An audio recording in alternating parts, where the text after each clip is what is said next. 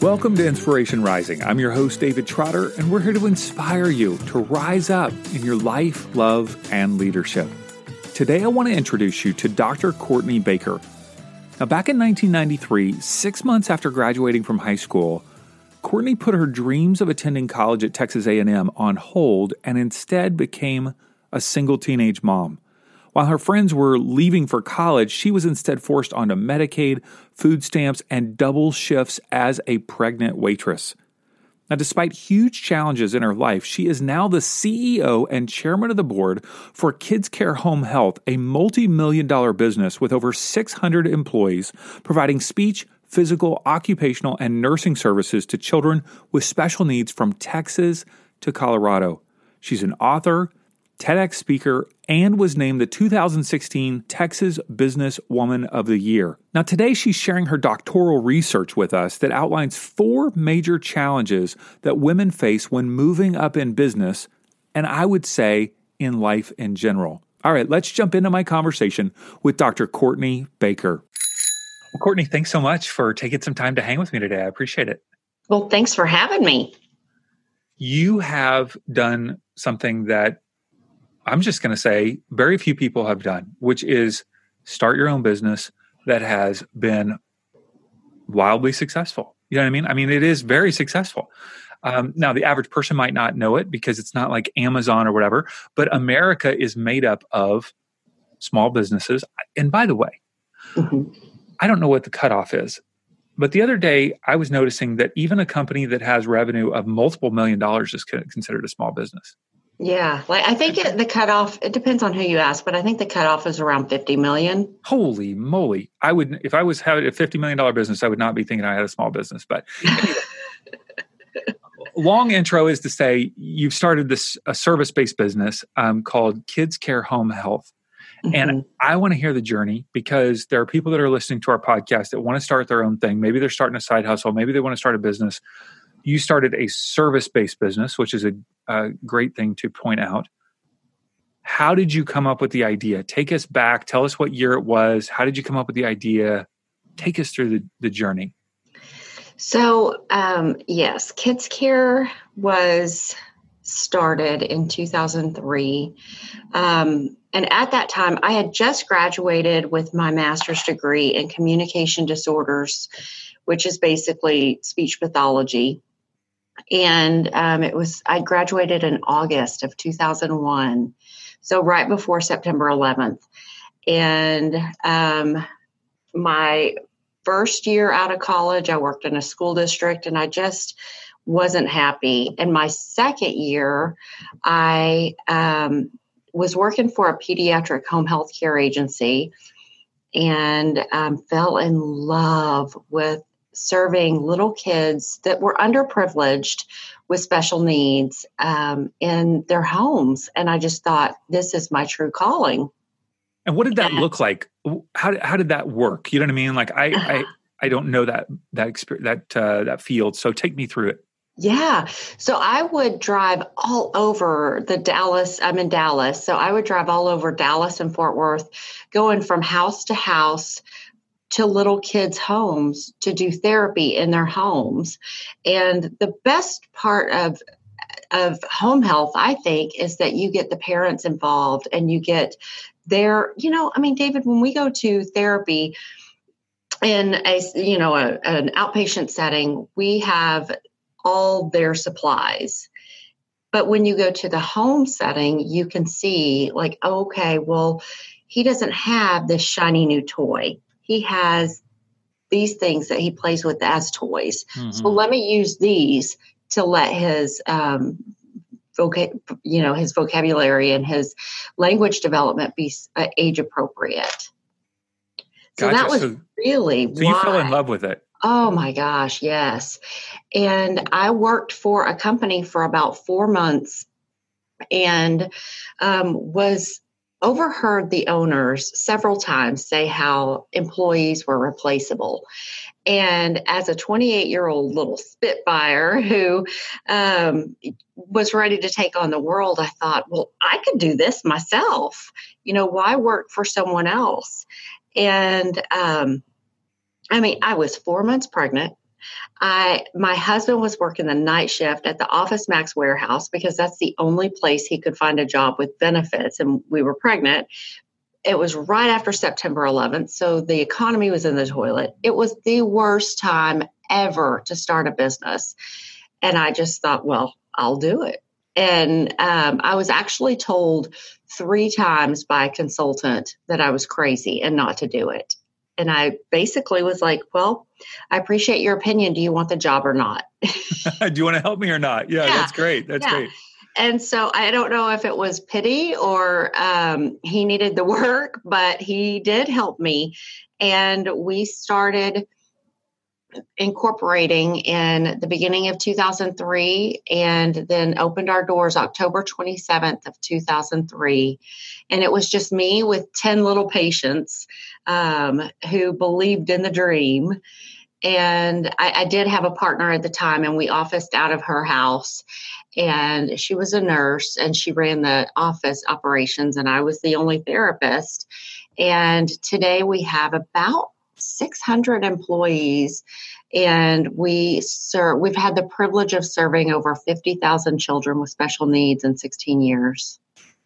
50,000 50,000 lives that you have impacted. Well that's just the kids. Yeah. Then if you you triple that you know it's like literally couple hundred thousand people that you've impacted from your mm-hmm. work and 600 of i can't even imagine 600 employees. Oh my goodness.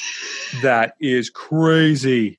That is that is a that is a very large small business. Or maybe you're not a small business. I don't know. It's not I don't, business. well yeah i mean we're kind of on the the borderline. Yeah that's great. Thank you. so now you have actually transitioned out of running the day-to-day operations of kids mm-hmm. care home health so that you can invest in the lives of female business women entrepreneurs and so forth is that correct yes and in 2012 I, you know i categorize entrepreneurs as either builders or sustainers and I am a builder. I love the process. I love rolling my sleeves up and getting dirty and um, we were sustaining at that point and I decided I was going to do something that I had dreamt of doing my whole life um, because when I was 19, I was a single teenage mom and I was on Medicaid and food stamps. And I thought, you know, I always had wanted to get my doctorate degree. So I got my doctorate degree in leadership and I started school in 2012 and finished in 2015 and my focus was on women in leadership and why there are so few. And if you look at it, you know, women are about 50% of the workforce and make up 50% of mid-level management positions. But at the top levels of leadership in the S&P 500, women are not even 5%. Wow. And in healthcare, women are less than well women are about 11% of ceos so i thought well healthcare is actually doing a little bit better but it's not where i think we should be. So what are the obstacles that women face when climbing the corporate ladder? And so that was my research. And there were uh, four main challenges that my research identified but i went into it and i said this is not specific to the healthcare industry this is gender specific. And um, so we can talk about that, but really that research parlayed me into a whole nother um, opportunity, and that is to invest in the next generation of women entrepreneurs to help them start and scale their own service-based businesses. Mm-hmm. Okay, you you you gave me the bait. I'm taking the bait, Courtney. So, so you said these are four things that hold women back from C level roles. Is that correct? Yes. And particularly, your research was in the uh, healthcare industry, but you're saying this is just uh, gender wide. You know, it's uh, uh experience wide. Everybody, every, this is all experiences.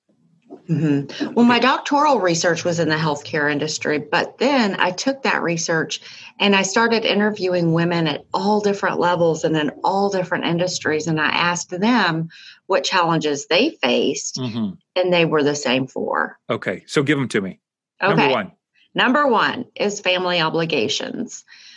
When you look at time diary studies, women typically do almost double the amount of housework and childcare that men do. So for every one hour a man does housework, a woman does 1.7 hours. I don't know a lot of guys doing one hour of uh, housework, but okay. Yeah, my husband does. good, good, good. he just did the laundry yesterday. Um, but yeah, so I mean, we we carry the load. I mean, I always say, women, you are CEOs of an, a dynamic, incredible, stressful, challenging organization called the Humble Abode. Yes, that is so true. Okay, so family obligations. Mm-hmm. And that's, uh, I also think of children who are ill, you know, uh, who, you know, and, and the role of a mother plays there. Oftentimes the woman, the mom is playing a central role in caring for that child. Mm-hmm. That and the sandwich generation. So when you're caring for your parents and trying to advance your career and caring for your littles, it's tough. Yes. Okay. So right. the only way to get past that challenge is to get a support system. Mm-hmm. So that support system could be if the woman is married, their partner mm-hmm. increasing, or even uh, some sort of like hiring of individuals or yeah, or even neighbors or friends that you know maybe want to um, can help with childcare pickup or or soccer practice or things like that. Um, or you think, you know, going online and ordering groceries that you know just the little things the nuances that we have to take care of that have made been made simpler um, by technology mm-hmm. recently yeah i often tell people that one of the most fun ways that I spend money is on saving time. Mm-hmm. I love spending money to save time. So if I can spend, you know, 10, 20, 50 bucks on something, having somebody else do it for me, it might feel like a luxury. It almost, you know, I'm kind of from a middle class, grew up lower middle class to middle class home in Kentucky, and hiring somebody to clean your house. Ooh, well, you fancy. You are uh-huh. fancy uh-huh. if you're hiring somebody to clean your house. Yeah, that's a good idea. You know what I mean? If you can afford it, all of a sudden yeah. that frees up time and energy for everybody. Um, well, and you're helping someone else build their, you know, their their empire, their their ecosystem in their home. And you're right. I mean, we we don't even look at what we could be doing in that time Mm-hmm. that we are investing in housework or walking around a grocery store or picking up our own dry cleaning, you know, little things like that. Mm-hmm. My son goes to a special art school like 20 25 minutes away from us depending on traffic you know in southern california it's crazy and so there's a van pool and it costs three-ish hundred dollars a month to take him in the morning and take him in the afternoon and i drop him off at a grocery store it sounds kind of ghetto, but it's not. I drop him off at a grocery store and this crazy van takes him to school. No, it's you know it's a van pool. Like and um, and I thought, man, three hundred dollars, I could drive him there. And then I, I had a friend who's a fellow entrepreneur said, "Okay, David, that's an hour a day of your time minimum. Could, could you earn, you know, more than three hundred dollars a month financially, or does it, you know, even your mental capacity? Uh, so anyway, all of a sudden, that three hundred dollars feels like nothing mm-hmm. to invest. Um, mm-hmm. Obviously, you got to have that money to begin with to do it. But um, I love what you're saying. Okay, so that there are creative ways to uh, reallocate time that could be impacting a woman's responsibilities at home. What's what's number two? What's another impediment? Two is limited advancement opportunities. So getting to a point where you are um, at the highest level in your career, but you need to go back to school and being faced with the challenge of time or you know resources to do so. And then also there were women who had gotten to a point in their careers that they were just unsure about what they wanted to do. Like do i want to go uh, to a different company and move up? Or you know because i've topped out where i am. And so there were a lot of women that were challenged in their careers and didn't really know what to do with it. Mm-hmm. so with limited advancement what would you say you are seeking to do or you see others are seeking to do in order to change that reality? So, for that, it really depends on the reason for the the obstacle. Um, but if they're seeking other employment, it, it actually parlays into the fourth challenge. So I don't want to skip over the third. But what I see is so many women get get mentally stuck while they're stuck at work and think that they can't do something else. And and my question is why not? You know, why not go somewhere where you may be happy? Um, why not go back to school? There's tons of online programs, but it's almost like that mental uh, block of, well, I just can't. What role can men who are listening play in creating more advancement opportunities? And what role can women play who are listening? Mm-hmm. So, men can, especially if they're in a leadership role, um, talk to your peers or those that are maybe subordinate to you and say, you know, what what are the things that you want to do?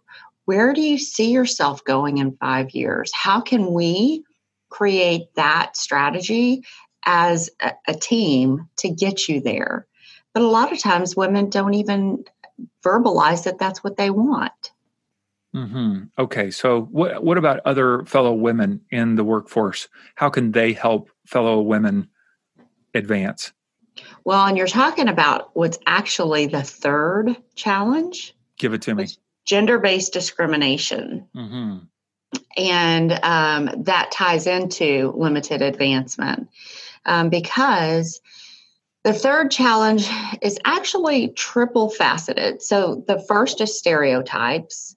Women, when they are uh, seen as a leader or taking charge, they sometimes get the not so coveted title of being not not easy to work with. Mm-hmm.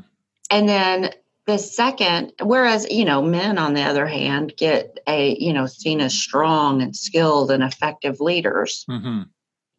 And then the second facet of gender-based discrimination is the is men. So the good old boys club, mm-hmm. which I lovingly refer to um, them as Bubbas.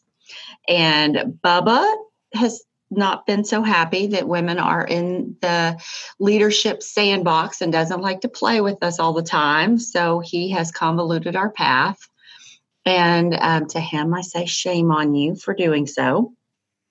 And then the third uh, facet of gender based discrimination is mean girls. And mean girls very often hold other women back from advancing their careers one of the women I talked to, I asked her to t- tell me about her female mentors. And she laughed at me and she said, Mentors? I haven't had mentors. I had tormentors. Mm. And it's very real, very real. And it's something that, um, you know, a house divided cannot stand. Mm-hmm. And I'm assuming that the tormenting is out of a uh, scarcity mindset. Is that true? That like there's a there's not enough opportunities for all of us, so I'm going to make sure I keep my power. Is that is that how you see it play out, or are there other things as well?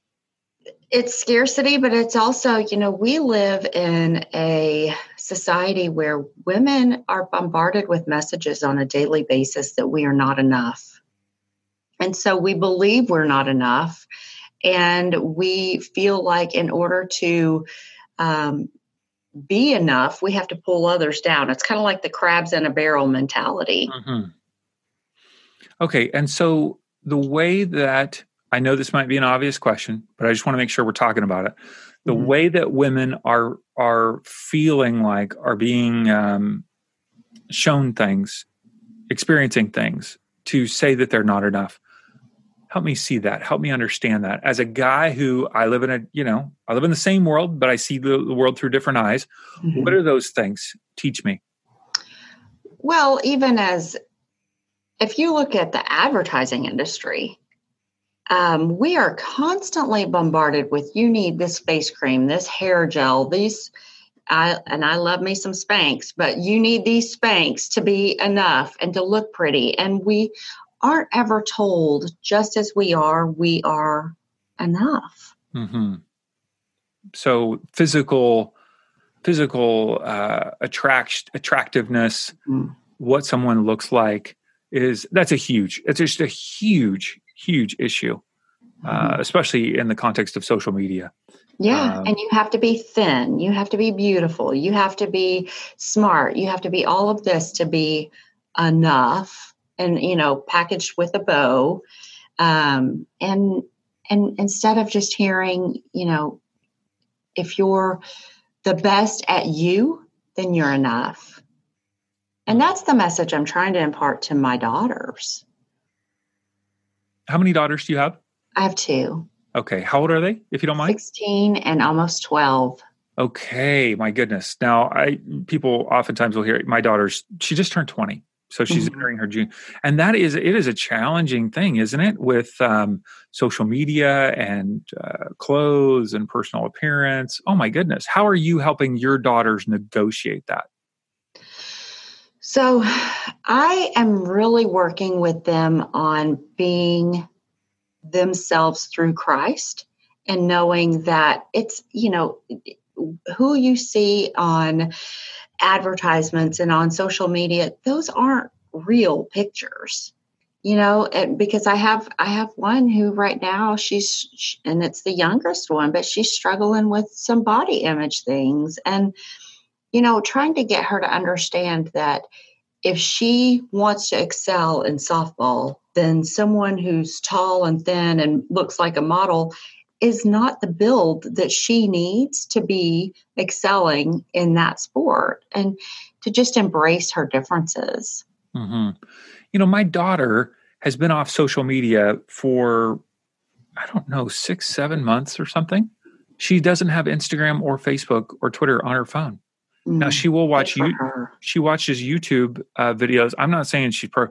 I walked in this morning and she's watching, uh, you know, the latest bachelorette crap. And uh, you know i don't know why they watch that. It just kills me. But um, you know so she's still getting it from every angle but she has just found that for herself social media does not help her. It feels like every time you're on it she feels worse about herself rather than better. Yeah. Yeah. I mean because we and and i think this is more i don't think this is gender specific but i think women are more prone to feeling less than than men do.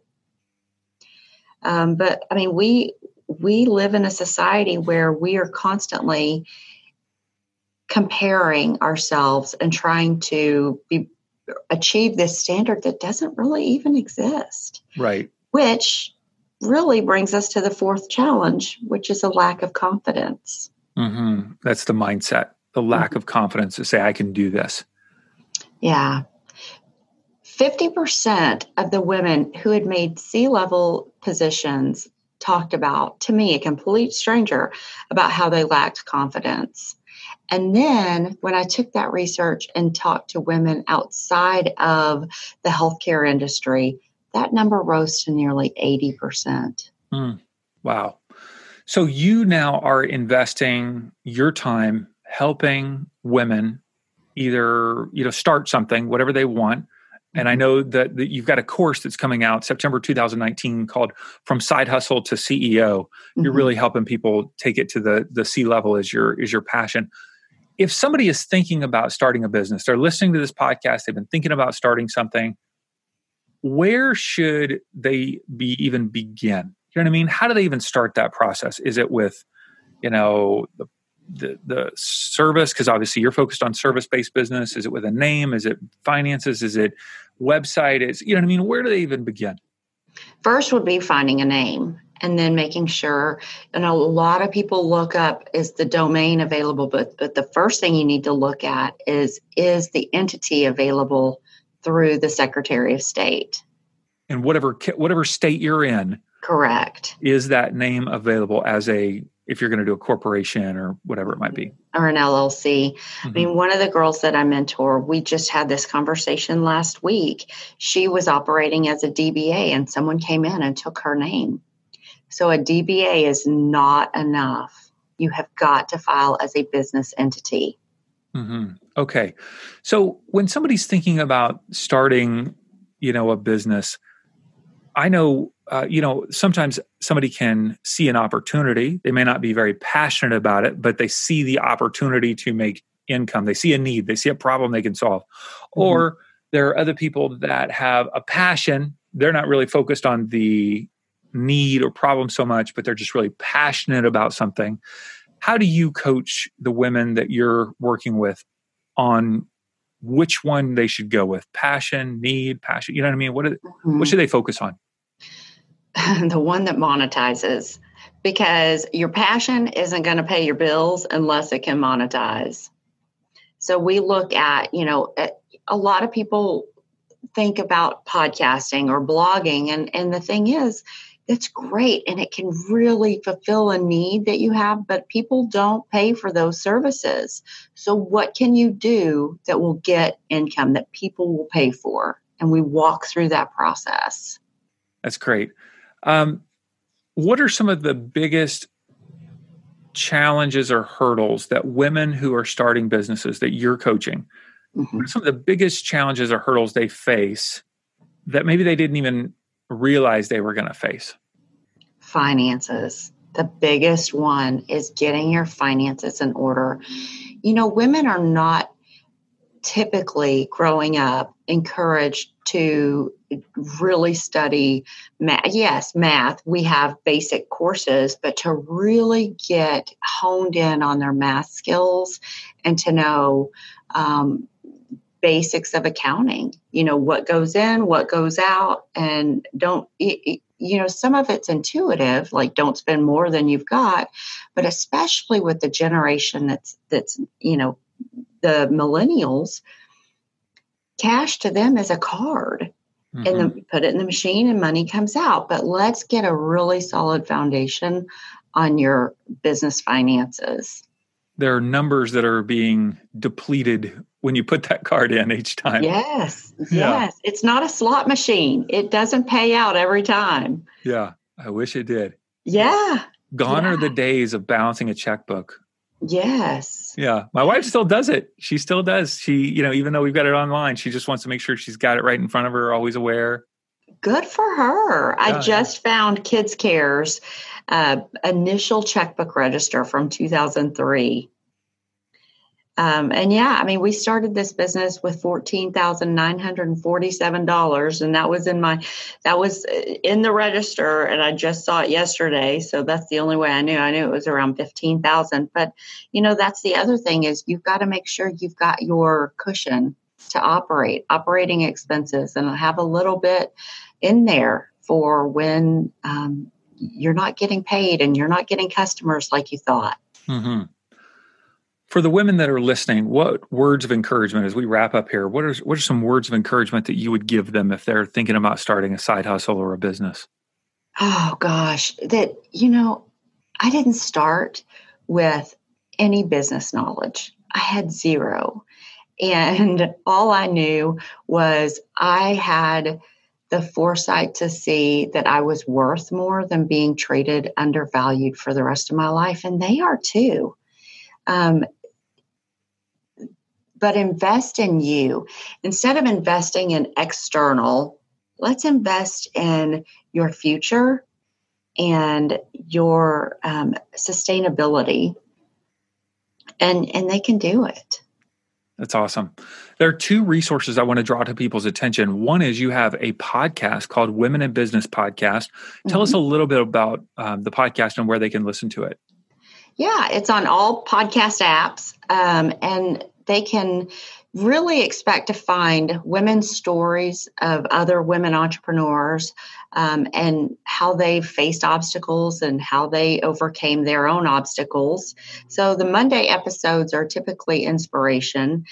And the Thursday episodes are generally um, just me giving business advice and strategies. Great. Uh, they also have access to a free resource that you've provided to us and uh, the name of that is 10 Secrets Millennial Female Entrepreneurs Must Know Before Launching a Service Based Business. So, these 10 secrets, uh, Courtney has a special URL, and you can get this URL if you miss it in the show notes just by swiping up on your phone or on our website.